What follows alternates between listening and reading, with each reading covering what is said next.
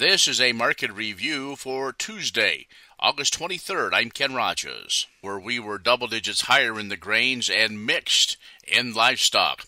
September corn up 26 and a half at 660. December up 26 and a quarter, 655 and a quarter, and March up 25 and a quarter, 661 and a half. November soybeans up 25 and three quarters, 1461. January up 24 and three quarters, 1466 and three quarters. March up 23 and a half at 1468 and a half. December soybean meal up 1180, 427.20. December soybean oil up 57 at 66.92. September Chicago wheat up 12 and a quarter, 782 and three quarters. December up 12 and a quarter, eight dollars and a half cent, and March up 12 and a half, 817 and a quarter.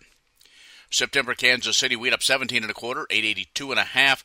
December up 13, 879. March up 12 and a quarter at 879 as well.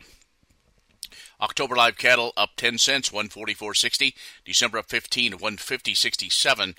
February unchanged, 154.95. September feeder cattle down $1.90, 182.45. October down 202, 184.45. November down 217, 186.42. October lean hogs down $1.07, 92.90. December down 25, 84.22. February down 12, 87, 57. The energy trade mostly lower with crude, heating oil, and gas and natural gas unchanged. The financial markets mixed. S&P down fractionally, Nasdaq up 4.25, the Dow down 7, 32,894. That is a market review for Tuesday, August 23rd. I'm Ken Rogers.